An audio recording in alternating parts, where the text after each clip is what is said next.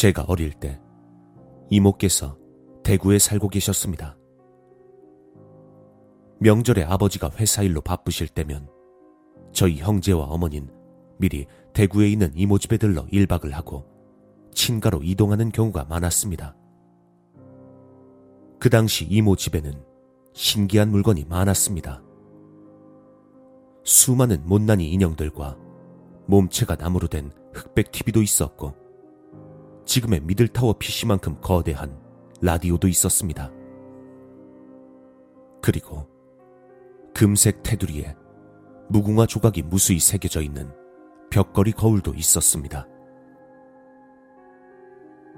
지금도 그렇지만 그 당시에도 저는 거울을 잘 보지 않는 편이었습니다.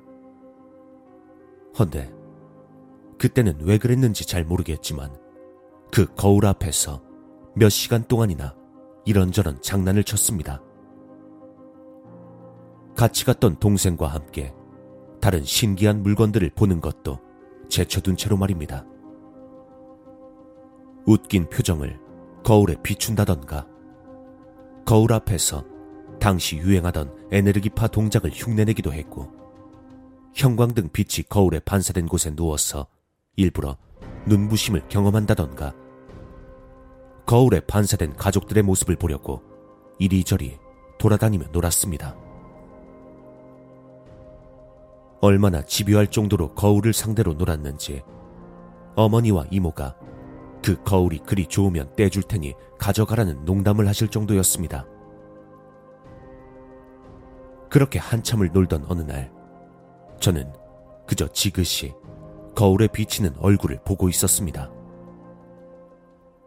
딱히 아무것도 하지 않고 1미터 정도 떨어진 거리에서 그저 멍하니 쳐다보고 있었습니다. 그런데 돌연 거울이 큰 소리를 내며 깨져버린 것입니다. 거울이 떨어진 것도 아니었고 무언가 날아와서 맞은 것도 아니었습니다. 그저 벽에 걸려있던 거울이 테두리만 남긴 채 유리만 흘러내리듯 깨져버렸습니다. 그렇게 제가 당황하고 있는 사이 유리가 깨지는 소리를 들은 어머니와 이모는 하루 종일 거울만 가지고 놀더니 결국은 깰 줄 알았다면서 야단을 치셨습니다. 전 너무나 억울했지만 두 분은 깨질 때의 상황을 못 보신 것 같았습니다.